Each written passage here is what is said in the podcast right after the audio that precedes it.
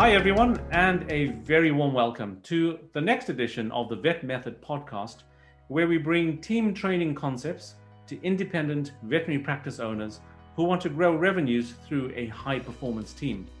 My name is Sanjay Mangabai, and I'm so pleased to be joined today by Clint Latham. Hi, Clint, welcome. Hello. So, whereabouts are you today? Uh, I'm just west of Denver in the mountains. So, the, uh, if you're familiar with Colorado at all, I'm basically in Evergreen, Colorado, is where I'm at. So, um, I'm guessing it's quite warm over there. Yeah, I think it's supposed to be about 75 today. I went for a mountain bike ride at lunch yesterday, and it was hot. So, yeah, it's really? getting that time where you have to start getting up early before the sun get, comes out. Yeah, it's warming up quite nicely in the UK here too. Great. So, a little bit about Clint. Clint's goal is to help veterinarians realize the value of their data and help them take the necessary steps to protect it. And the title of our podcast today is The Most Important Thing in Veterinary Medicine That No One is Talking About. And we are going to talk about that for the next seven minutes or so. Okay, Clint, our time starts now. So, question number one Who is your ideal client? Uh, that's a that's a tricky question, depending upon um, what they need. I think generally it's the person who realizes that that owns a practice, maybe even a corporate group that realize they own a series of practices, um, realize that there's a lot of potential risks that are out there from a cybersecurity standpoint, um, and just need to better understand not only how to protect themselves from cyber criminals, but also how to protect themselves from any sort of other disaster that may come their way, whether that's hardware failure, mm-hmm. you know, kind of all the things that we would put in place or think about when it comes to business continuity. Um, so unfortunately, most hospitals think, oh, it's fine if you know I can be down for four or five days. So it's that person who realizes a they don't want to be down for that long if something were to happen, and b how do we really go about actually protecting ourselves um, mm-hmm. to making sure that you know we can keep taking care of the patients that come in the hospital. Okay, so fantastic. So basically, all all veterinary practices that use some sort of IT uh, to store data, you know, on servers on or cloud computing. In the UK, mm-hmm. in 2018, they uh, um, they got the General Data Protection Act, which yeah. uh, has strict rules around uh, having some sort of protection uh, against unlawful or unauthorized processing or access or loss of your data. So it's actually a regulation over here. And I'm pretty sure it must be similar um, in the States. Uh, somewhat. So we have um, the closest, we don't have any federal regulation mm-hmm. um, that, that equates to GDPR. Okay. We do have something sim- close, which is CCPA, so the California Consumer Protection Act. Mm-hmm. It only applies to the state of California, except there have been roughly eight or nine states that so far have adopted basically similar language, okay. kind of copied the the state statute. So we're starting to see the states starting to take approaches. However, um, I was actually just sat on a panel yesterday and we were talking about data use within uh, VetMed. And one of my colleagues, and I really like what they're doing and, and you know what they're doing in the vet space, he mm-hmm. said he didn't, he was afraid that if a GDPR style regulation came to the States, he wouldn't like it. Mm-hmm. I disagree. He, he wouldn't like it because it would make his business harder to accomplish because he has to require consent, right? Mm-hmm. So, yeah, all these different pieces of data that you're collecting requires consent. Mm-hmm. The difference we have here is that with CCPA, it's similar legislation, but I have to, I have the option to opt out. Yeah. I think most people don't, I'd say general consumers don't realize, and I also would say most veterinary practices don't realize that they have that option. I like the consent model better. I like GDPR has done. I think they've taken it a step in the right direction, mm-hmm. uh, a better step in the right direction as opposed to CCCP or CCPA. But um, at least we're we're getting somewhere as far as really starting to think about data privacy, data ownership rights, all that. Yeah, no, absolutely. But apart from the personal data, what, what it's done, certainly from personal, personal experience, it forced us to think about protection. You know, now that there's some legislation around it, and it's not just about personal data; it's it's a loss of data and all that kind of stuff. Fantastic. Okay, that leads us nicely onto question number two. What's the biggest problem your clients face, and how would you help them solve it?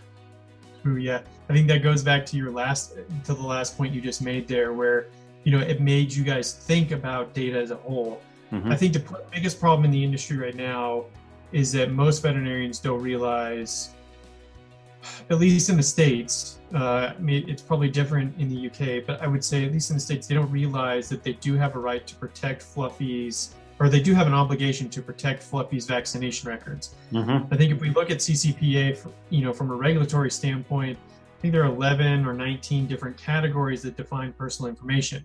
Mm-hmm. Um, again, most people think, oh, well, it's going to be health information. Well, no, in the US, we have HIPAA, which in the Privacy Act, which covers protected health information for individuals. In this case, animals are seen as chattel. However, mm-hmm. if I can exfiltrate a bunch of data, and mm-hmm. triangulation, most of the data attorneys I work with, we're going to hate this because they're going to say it's not this simple. And there are mm-hmm. other ways to formulate where you would be liable in a data breach. But essentially, if I can get three pieces of data that allow me to triangulate you and separate you from somebody else, mm-hmm. that's PII. That's personally identifiable information that singles out somebody. And there are some notification requirements, okay. um, potential, you, you, know, other issues that have to go on there. I think the AVMA, which is the American Veterinary Medical Association, mm-hmm. they have a cybersecurity PLIT. Last year, I think in 2020, they said that their average claim was about 100 $35,000 per wow. uh, cyber incident. So yeah. that includes ransomware, but also some of these data like data exfiltration, which would include the notification requirements and stuff that you have to go through. So to circle back, I think the biggest thing is is like most veterinarians, a, a I guess it goes back to my, my tagline. They don't realize the value of their data, and they don't really realize what they're holding on to. Um, but again, I don't think they necessarily have to, right? Like I think yeah. most veterinarians want to practice medicine. They want to see they want to take care of their patients. Yeah. And so you kind of need to, again, I guess, say shameless self proportion. You need to lean on somebody that knows these things and help make sure you're protected. Okay. So, so, so, so basically, they don't know how uh, important the data is until something happens, you know, and yeah. it's, re- it's realizing that um, yeah. before you have a problem. Okay, great. Question number three What are the typical symptoms people experience with that problem? You know, the, their pain points. Yeah, unfortunately, most of their pain points don't happen until it's too late, right? Um, you know, like we get we get calls, you know, probably on the weekly. I think if we do the if we do the math, basically on average, about two and a half veterinary hospitals per week are attacked by some sort of cybercrime. Wow. Uh, in the U.S. Yeah.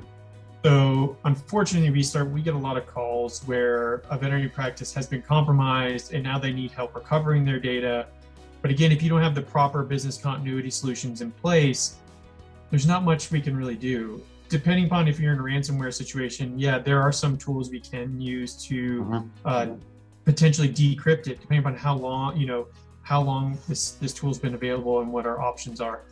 But I think the biggest problem for vets is that they don't realize the problem until it's too late. And most of the uh-huh. time, I'm like, I wish you would have called me a week ago because we could have put in solutions in place that don't necessarily need to break the bank and aren't really expensive that would help you not be in this situation, right? Like nobody needs car insurance until you're in a car accident, right? But you can't call up the insurance company and say, "Hey, I got an accident. I need you to cover me." Mm-hmm. And so it's one of those things where the biggest problem generally is they don't realize it until it's too late. And so we're working hopefully to try to educate people to realize that you should start thinking about this now before it is too late. Absolutely, and you know I fell foul of exactly that. So about four or five years ago, when we were still server-based, we got a Trojan virus or something that got in there. Couldn't get rid of it. We were down for a week. New servers, I think, in excess of seven, ten thousand pounds. My, you know, the constant worry, the feeling of loss of control. You know, we're just vulnerable, and then to have to replace it um, etc. So I know exactly what uh, some of the symptoms are. yeah, exactly. Unfortunately. Thank you for that, Clint. So, question number four What are the common mistakes people make when trying to solve that problem? You know, the things they thought were going to work, but were never actually going to, the things they try and fail. Oh, yeah. There are a whole host of areas. Um, you know, like one area of our business is we do a lot of cybersecurity audits and we kind of review those gaps for people. Mm-hmm. But I think I'll start with just the top two, the biggest two. I think if you can kind of cover your bases on these, at least it's a start. Mm-hmm. The first one is is backups. Ah. Most people think they have a good backup plan in place, and again, until something happens. Mm-hmm. So in an industry term is RPO and RTO. So RPO stands for your recovery point objective. RTO stands for your recovery time objective. Nobody ever thinks about these two numbers. Uh, um, yeah again because they're not technology professionals right like mm-hmm. you almost need to be a CISSP or a certified information security professional to re- to have these concepts and kind of mm-hmm. under, understanding of these but what we see a lot of times is hospitals get hit and mm-hmm. they're like yeah but we had backups but we went to our backups and it was no good and so now the early we happen to find a hard drive somewhere that, that had a copy of our database from six months ago so we're trying to import that or they try to lean on just the uh, practice management solution solution provider, sometimes they'll have backups. Mm-hmm. And we've worked with hospitals where they get hit, and they're like, okay, but yeah, they're like, yeah, but we have cloud backups. Well, the internet's terribly slow, and we try pulling those down, and for some reason, not all the data's pulling in. We can't figure out why the backup solution wasn't really working. So I think really understanding, really asking yourself two questions: How long can I afford to be down? So assuming everything goes perfectly, how long RTO? how long will it take us to recover everything back to up and running? And how mm-hmm. long can you go without that? B, how much data can you afford to lose, right? So mm-hmm. when you look up your backup at your backup plan, if you're backing up, say once a day, mm-hmm. and something happens, can you afford to lose 24 hours worth of transaction history or data from your patients and clients? So those would be the two big things. The second one is most people think like you know, if they go to some of the bigger vendors like IDEXX or some of the other ones here that will resell some of the stuff like Trend Micro, they're like, yeah, mm-hmm. just put some antivirus or anti-malware on your computer yeah. and you're covered. That used to be the way it worked in cybersecurity probably 10 years ago. You just put mm-hmm. some mal- anti-malware on there and you're probably covered. Mm-hmm. Now it really takes a layered approach. There are so many different ways and aspects that we have to look at how we protect the individual workstation and the server and the network as a whole that really just putting basic endpoint protection on a machine isn't enough anymore. So really thinking about a more layered approach. You know, do you have web and DNS protection? Do you mm-hmm. have, are you using an AV that's actually centrally managed? It's AI based, so it's constantly updating the definitions, and you're not four months behind and you're getting hit by something that it doesn't know about yet. Um, are you constantly pushing security patches and updates to the underlying operating system? As well as the third-party applications with on that on that machine. So really, it takes a whole layer of things to really keep you safe. Yeah. And then there's still no guarantee. Wow, there's so much to unpack in there. But um, from what I'm hearing, backing up is one of the big primary issues. You know, remembering to back up and not just, you know, I remember just having a tape in then who knows if anyone was ta- was changing it and, yep. and rebacking up every day. And in answer to your question, you know, um, having to go back to paper invoicing is painful. You know, yes. vets lose enough money when the computers are all working, you know, forgetting to price things up, etc. And it's a nightmare when things just go offline. You know, you just can't function. We can't have medical health records. We can't do invoicing. We can treat pets, but everything else just goes by the wayside. So, you know, it's a painful way to find out all the stuff that you're talking about. Fantastic. Yeah. Uh, you know, I also found that one of the things that we didn't that we didn't do, um, and GDPR forced us in the UK was staff training. You know, no one ever trained their staff about what to do. You know, even if you have um, it, the power go out, you know, you're left vulnerable for a few hours, and you know, you said who can afford that? I'm telling you that even a few hours of down of downtime, we lose money. You know, yes. money, oh, yeah. and, and it's the stress involved.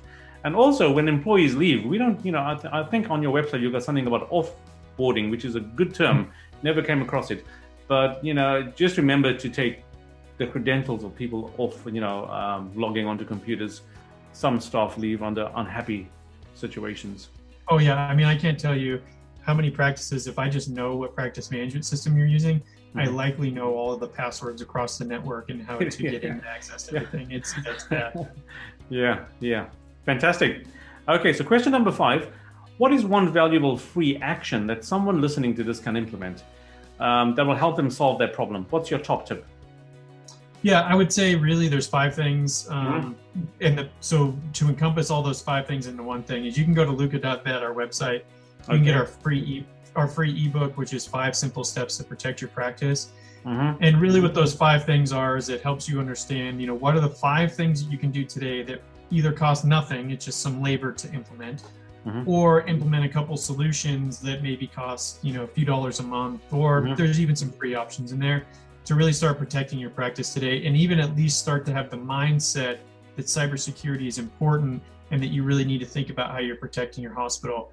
I would say most of those things you could probably knock out over a few lunch hours, you know, if that's how you want to do it, or mm-hmm. you know, over a couple days if you really dedicated yourself to it. But um, yeah, go there. There's there's five simple things that you can do, you know, in a couple days that don't cost you anything to kind of really give you the biggest bang for the buck to start protecting your hospital.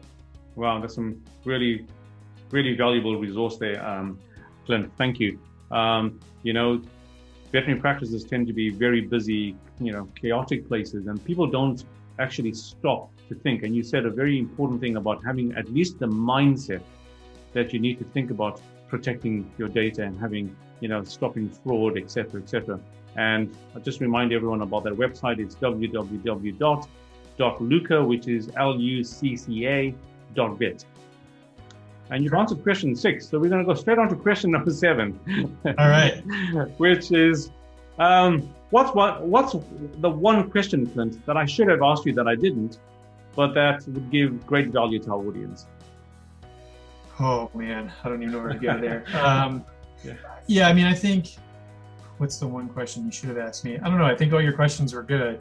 Mm-hmm. Um, I think uh, maybe a couple points that we didn't touch on that you actually touched on was like staff training and, and some of that stuff. Mm-hmm. Again, you're you're 100% right. I mean, we can have the biggest IT budgets in the world, and we can put in all the fanciest solutions that we could ever imagine. But if we don't take the thought process, you know, if we don't take the time to educate our staff, we're going to get compromised. I think one of the biggest, maybe this is the question, right? Like, what is the most common threats and things that we see happening to vet practices? Mm-hmm. And I think there's two. There's ransomware, which of course is is incredibly prolific right now. Mm-hmm. And if you've been reading the news, you probably have an understanding of what that is. Yeah. The second one that not a lot of people think about is uh, BEC, or what we call business email compromise. And this one's really important for those who are cloud based, because what happens is, is they compromise your email account, they get yeah. in, and then they just start looking and they start watching. So they don't necessarily do anything right away. But okay. then it allows them to create rules so they can start sending messages, re- request email, uh, you know, password resets or, or get your password from the practice management system to be able to get in there. And you don't have any idea the stuff is going on. Yeah. Then what they do is they generally will go in and start creating a bunch of fake invoices, regenerating invoices from your practice management system and sending it out to all of your customers. So they'll send an invoice that says like, "Hey, uh, Diane, uh, we didn't collect the $645 for your dog's dental when you left, and we need you to pay this invoice. Some people are just like, oh, really? I thought we paid that and it didn't go through. Or they might craft it like, we tried to charge you, but it didn't go through. Can you repay this invoice? Mm-hmm. And so customers will start paying this cyber criminal, and of course, it's not going to the hospital. Now, not only is the hospital left trying to rebuild their relationships with their customers because their email account was compromised, cloud based practice management system was compromised, and they don't know what to do, and money's flying out the door. Yeah. We've also seen hospitals get extorted. You know, they look for um, communications between your accountant and your bookkeeper, and we've had hospitals that just recently, you know, basically, unfortunately, signed a check for forty-seven thousand um, dollars to a cyber criminal. So, business email compromise and ransomware are two of the biggest threats that are going on right now in the space, and something that we really need to be aware of. Wow. So it's all this stealth that they use to actually just, you know, get in there. Uh, you've made me a bit um, nervous about stuff now. I'm going to go back and, and, and yeah, I guess that's a, that, yeah, I, I, think that's an important point though. Is it doesn't have to be complicated, and it doesn't have to be expensive, and it doesn't have to be scary. You just yeah. have to think about it. So, like when I think about Colonial Pipeline or CNA or some of these other organizations, mm-hmm. your organizations with buttloads of cash to be able to invest in IT infrastructure but they don't have a cybersecurity mindset, right? Mm-hmm. Um, depending upon how their setup were, they they easily have the resources and the funds to create good business continuity, so that if they got attacked, they didn't pay the ransom. But yeah. they didn't have the mindset. They didn't think about it, and mm-hmm. now they were left, you know, paying forty million dollars in ransomware. Wow, just change changing our mindset. You well, you certainly alerted me, and I'm, I'm sure our listeners to the importance of just thinking about it, just having it at the back of your mind even. Thanks, Clint. That was really eye-opening and interesting. You know, you're definitely helping to uncover um, this mystery that surrounds data security for veterinarians. Um, so that, like you said before, so that they can focus on what matters most. You know, you don't want to be worrying about this stuff the, you know, got enough stuff to worry about. And certainly we can just focus on caring for animals. I'm sure you've helped our listeners um, appreciate the value of their practice data and how to take some really easy uh, but necessary steps to protect it. Thank you so much for your time today, Clint. No, I appreciate it. Great to talk with you. And uh, yeah, maybe if the world comes back together, you know, comes back to a normal place, I would. I love the UK, so I'd love to get back over there. And uh, yeah, maybe we'll share a warm beer together or something. If, if you, Fantastic. Yeah, I, I, look forward yeah. to doing that. Thank yeah. you very much. yeah. Cheers.